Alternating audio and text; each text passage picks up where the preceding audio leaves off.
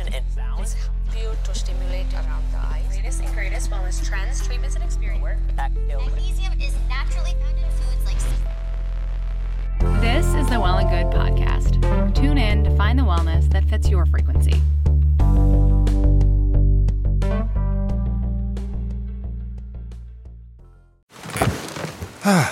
The comfort of your favorite seat is now your comfy car selling command center, thanks to Carvana. It doesn't get any better than this. Your favorite seat's the best spot in the house. Make it even better by entering your license plate or VIN and getting a real offer in minutes. There really is no place like home. And speaking of home, Carvana will pick up your car from yours after you finalize your offer. Visit Carvana.com or download the app and sell your car from your comfy place. CarMax is putting peace of mind back in car shopping by putting you in the driver's seat to find a ride that's right for you. Because at CarMax, we believe you shouldn't just settle for a car, you should love your car. That's why every car we sell is CarMax certified quality so you can be sure with upfront pricing that's the same for every customer. So don't settle. Find love at first drive and start shopping now at CarMax.com. CarMax, the way car buying should be. I'm Taylor Camille, senior producer here at Well and Good, and today we are talking about leaving the nest. Before the pandemic, 47% of millennials were already recorded to be living in their parents' homes, as recorded in February of 2020, according to the Pew Research Center. And by July of last year, that number had increased by 5% to 52, with a number of us, myself included, flocking back and taking cover in our childhood rooms. This unprecedented time in lockdown tested a lot of relationships, especially between adult children and their parents, because it's hard, I mean, to establish boundaries with the people that raise you and only want the best for you and who previously you may have only had to endure for a few weeks out of the year. As the dust has settled, many of us who moved home or just spent a lot of time there are now reconciling with our new versions of adulthood. Lots of questions have come up. How much should we depend on our parents? How much should they depend on us? What classifies the new standard of an independent adult? Why is there such a stigma in moving back home? And when do we know it's time to leave the safety net of our parents' basements and continue to forge our own paths? So, how do we even define adulthood and what are the requirements for entry? Adulthood is actually defined by sociologists, and this definition has existed since the 1950s. So there are five steps that, when you check them off, you're said to have crossed into adulthood. That's Kayleen Schaefer, journalist and author of Text Me When You Get Home and But You're Still So Young, a book on reimagining your 30s. The book charts not only her own story navigating this time, but also follows eight others. So the first one is finishing school, completing school, whatever that meant to you, high school, college, graduate degree. The second is leaving the house mm. you grew up in. And then you can flip these, but marrying is another one, becoming financially independent, so making your own money. And the fifth is having children. And so that's a lot of things. And in the 50s, these things had been checked off by most people when they were in their late teens or early 20s. And in many cases, when I talk to people in their 30s, they think of their own parents and they say, yeah, like my parents had me when they were 26. That kind of comparison comes up a lot. What did you ask what did me? I other, ask? What did you ask me the other day as relates to children? When are you gonna? Are you pregnant? No. I've been doing that on a work podcast. What in the hell is wrong with you? That's my mother. What did you ask me the other day? Are you ever gonna have kids? Yeah, okay. And how old were you when you had me? I was 34 when I had you. So why why are you asking me at 28, almost 29? Because all your friends are having babies. I just thought I'd get in on the rodeo beforehand. I mean, Do you feel like you were behind the curve when you had me? um, no, because I thought, in all fairness, I wanted to get the selfishness of humans out of my system before I brought a child in the world. I really needed to make sure I traveled a lot of places alone. Something she would be completely terrified of if I had told her I wanted to do. and that I'd accomplished things I wanted to do professionally and personally, and I was ready to share that that world with another human being. That was most important to me. So even though I was older at that time, I don't think I was a lot older than the rest of my friends because four of my friends had babies within three months of me having a baby. How old were you when you left your parents' home? And did you ever move back? I mean, your parents were 15. split. You were 15 when you left? Graduated from high school. Uh-huh. And then did you ever go Went back? to college. Mm, only when they weren't there to visit their house. For me, my parents divorced when I was nine in 2000. I uprooted from Los Angeles and moved to the East Coast in Maryland, just outside of DC. And from there on out, the majority of the time was spent being raised by her. It was just her and I. When I left for college, were you sad? Oh, I was so sad. but I couldn't say it because I didn't want you to change any of your plans because I was a sap. I was sad. You were my best. You were my dog. You were my daughter. You were my partner in crime. But it was good to see you grow. So then, like any average teen, I moved out, went to college, spent some time living in Los Angeles post grad, moved to New York in 2018, never to return to my childhood home again, except for holidays and the like, or so I thought. It happened quickly, but I think there was like a slow reckoning or build and this kind of mentality of like, we have to get out now Mm-hmm. because we may be stuck or we may run out of food or we may not have toilet paper or oh my gosh i'm living in like a two by two apartment in new york city alone i can't go out and be with friends or go to restaurants or see shows like everything that i used to do is taken away and Yeah. so i'm not going to sit here by myself and i think No. a lot of people were panicked That's Melissa Divaris Thompson, a licensed marriage and family therapist. I primarily see women and couples in their 20s and 30s in New York City, but I was always fascinated with how people became who they were, the stories they told, how the experiences they had impacted who they became in the world. When the pandemic hit, there was so much fear, there was so much unknown. People were freaking out. You know, are they going to block Manhattan and you're not going to be able to actually get off the island? And what does that mean? Escape now and go buy toilet paper. And I mean, don't you remember that? It was crazy. Yeah, it was crazy. It was crazy. When crisis hits, depending on your relationship with your family, like that has to be kind of the the basis, right? That's like the foundation. What is the relationship like with your family? And if it's good enough, you want stability, you want some sense of certainty when there is so much uncertainty Yeah. that a lot of people their go-to was my parents. My parents. Like they love me. I know they love me Yeah. unconditionally. They're most people's parents aren't going to say no, you can't move back in the middle of a pandemic. I wanted you where I could see you. I was like, no, you need to come home. I called you back from freaking Australia, New Zealand, wherever the heck you were. Fiji. I was in Fiji. Fiji. I made you come home. I remember you telling me, well, we're thinking we would stay a couple more days. Besides, if we get stuck, we'll just stay here because they have Wi Fi and I, I could work from anywhere. We'll rent a place. I'm thinking, and that's when I had to tell you not only do, are you coming back, but you're coming to DC. Don't bother going to New York because at that point, New York was the epicenter. And so when I returned from the trip I never wanted to end, reality or some seemingly apocalyptic version of it really set in. Melissa reminds us The other thing you have to remember is that a lot of people's services and things like that were taken away. So, for Mhm. example, childcare. Yeah. People were now being required to work from home. And what do I do with my screaming three year old or my baby or my newborn or I'm pregnant? I don't want to give birth in a hospital in a massive city where there's COVID and they have trucks outside with bodies in them. No, thank you.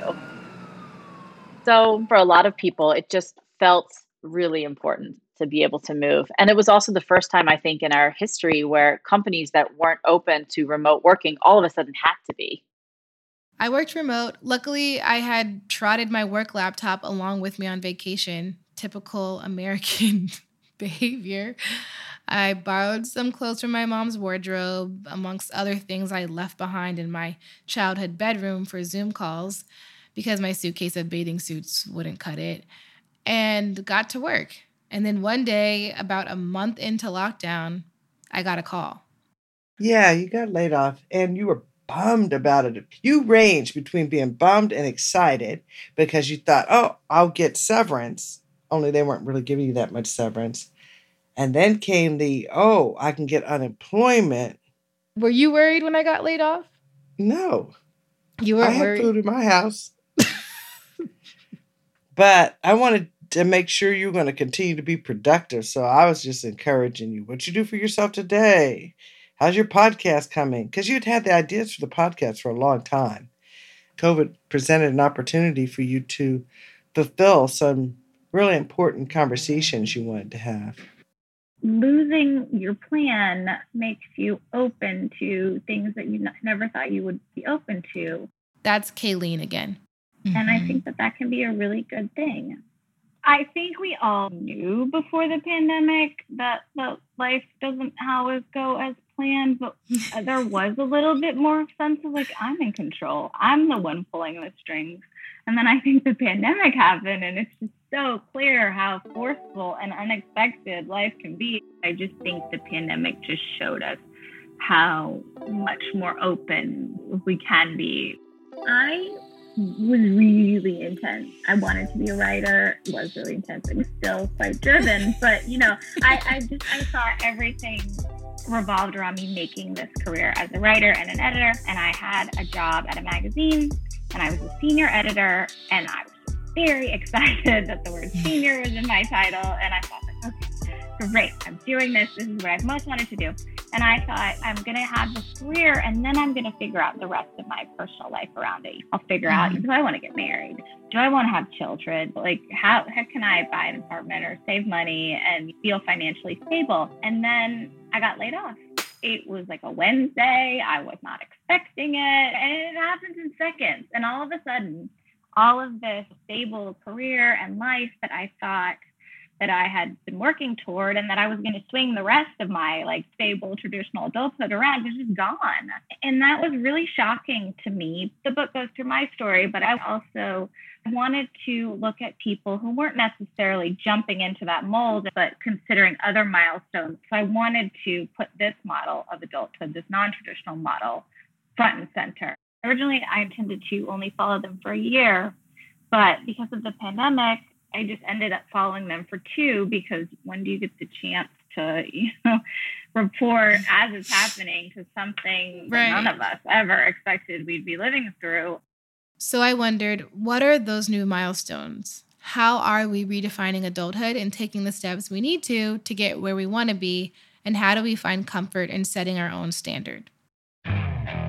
Okay, picture this. It's Friday afternoon when a thought hits you. I can spend another weekend doing the same old whatever, or I can hop into my all new Hyundai Santa Fe and hit the road.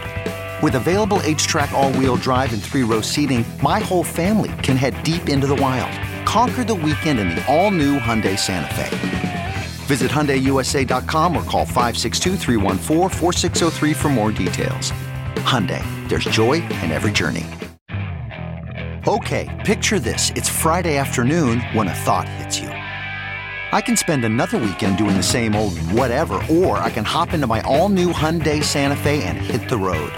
With available H-Track all-wheel drive and three-row seating, my whole family can head deep into the wild. Conquer the weekend in the all-new Hyundai Santa Fe. Visit HyundaiUSA.com or call 562-314-4603 for more details. Hyundai, there's joy in every journey. I have been toying with this. Like I was thinking, like, well, gosh, should I create the new milestones of adulthood? Should I lay out what those are? But then Mhm. I'm just being as prescriptive as these sociologists were in the 1950s. We all have some of these traditional steps in mind, but they've all shifted wildly. For the first time, and this has been true before the pandemic, but has only increased because of the pandemic, living at home with your parents is the most common way of living for people ages 18 to 34. That didn't used to be true. The, the most common way used to be with a romantic partner but Mhm. not so anymore. And these people are all doing different things. They're going after different milestones. And yet it, it does seem like we're doing this together. Like we're in this together because we have this new opportunity to structure our adulthood how we really want to, not based on the traditional adulthood model that's been around since the 1950s. Now, the most recent census data numbers we have are from 2016, and the percentage of people that have done these things by 34 is just 24% of people. I tell a very positive story of we have these choices, we can structure our adulthood how we want, but we are also coming out of the second once in a lifetime recession that we were supposed to go through. Our wages aren't rising with the cost Yeah. of living, rent is high, the cost of home ownership is crazy high, the cost of healthcare, the cost of childcare, it's all only going up. And so we do have these disadvantages financially mostly to creating these traditional adulthoods and that that can hold people back and it is not easy to hit these 1950s kind of benchmarks of the middle class that, that were easier to hit back then. In America, there's a little bit of hand wringing about it. We picture you know, the kid in the basement smoking pot was mom does the laundry. Like, that's just Yeah. the stereotype that we have.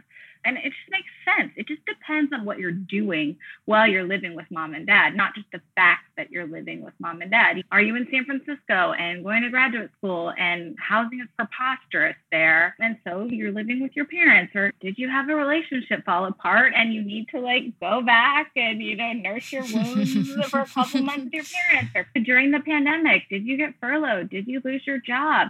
Or did you just want to take care of your parents? Or did you need your parents to take care of you? Like all of that stuff, if you have access to it, is really great. And I don't think that there should be this hand wringing over it. It doesn't mean you're any less adult or mature.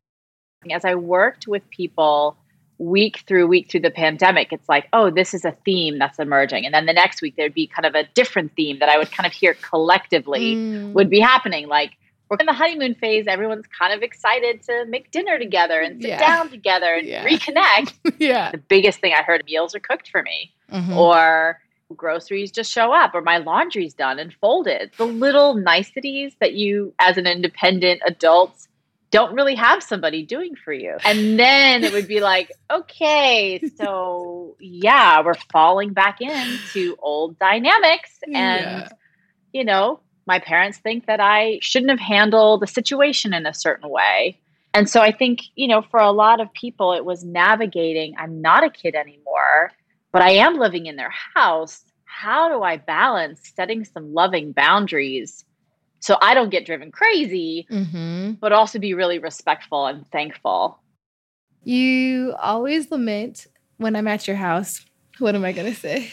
I always lament you when you're at my house. I don't know. What you cooking? I don't know. You never cook for me. You always cook for other people, and then you come home, you expect me to be your. I'm like, how does this work? I think you've cooked something for me one time, maybe. No, twice. I think it was a growth time for both of us. I was able to let go on certain levels and truly embrace, you know, the adult that you are. And equally, I think you too were able to truly embrace the adult that you are. You weren't as put off by any of my criticisms or my mindless suggestions about everything. You knew how to pick and choose what you need and discard the rest and not be offended. That's a big, big step. Big, big step. Do you feel like we had healthy boundaries during the time? Oh, Um, oh yeah. I don't think I got in your way. You well, see, you really had healthy boundaries while you were staying downstairs in your little lair. And you'd go down there, you'd do your exercise, and you sleep in your room. You'd get up all hours of the night until one fine day you were laying on the carpet and you looked over because we get a lot of crickets here. And so we put down cricket tap with their glue and they stick to them. And you looked over and there was a little mouse having a Feast. buffet, a buffet. breakfast. and all you can eat as you're special. laying, as you're laying on your back doing your exercise or yoga, and you look over and see that thing, and it looks at you and doesn't move. You flew up the stairs, and the funny thing was, when you got to the top of the stairs, what did I say to you? a mouse. Saw a mouse. you were like, "How did you know?" It?" I might not have known I'd encounter a mouse that day in my mother's basement, but I did have an inkling it was time to go shortly after. Mouse are not When do we know it's time to leave? Kayleen reminds us of this. Do things on your own timeline, and it's okay to go backwards and forwards and sideways and upside down and whatever you need to do to make your life your own. And eventually you're going to get to some place that's really just yours. It's not just the stereotypical mold that you thought you had to dump your life into. You're going to figure out what you really want and hopefully get to accomplish it all. Melissa had this to offer when you're thinking about leaving, you know, when it feels right for you to actually leave your parents' home and you've established a routine and it hasn't been horrendous, right? Like mm-hmm. for those people that it's been a really hard experience, they're ready to get out and their families are probably ready for them to get out too. but the ones where it's been kind of nice, overall nice yeah, and yeah. pleasant and you've worked through establishing new boundaries and maybe you've gotten to get to know each other on a deeper level that you wouldn't have had the chance to mm-hmm. had this not happened. That i think is a silver lining of this pandemic. I never thought that i would get to a point where i didn't want you to leave. I always thought from the time you're a kid i was like oh, i can't wait till she gets out of it.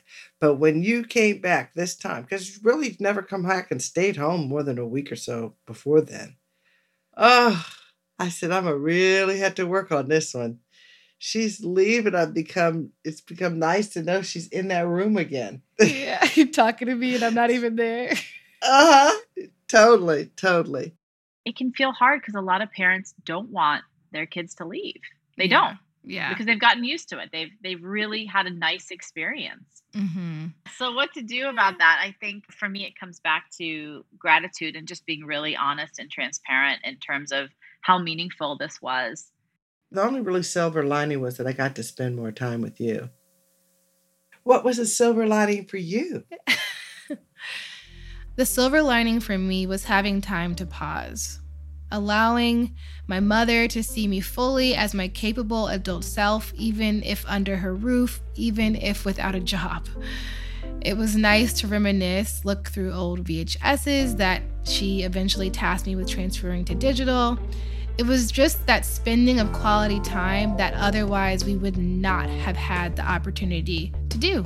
As weird as it sounds, I'm so grateful for the time, and I hope you too can reflect back on whatever your pandemic pod quarantine situation was or is and think about how it evolved your relationship with yourself and others and continue to assess your own needs, set your own standards, and not fall into the outdated demands of our world.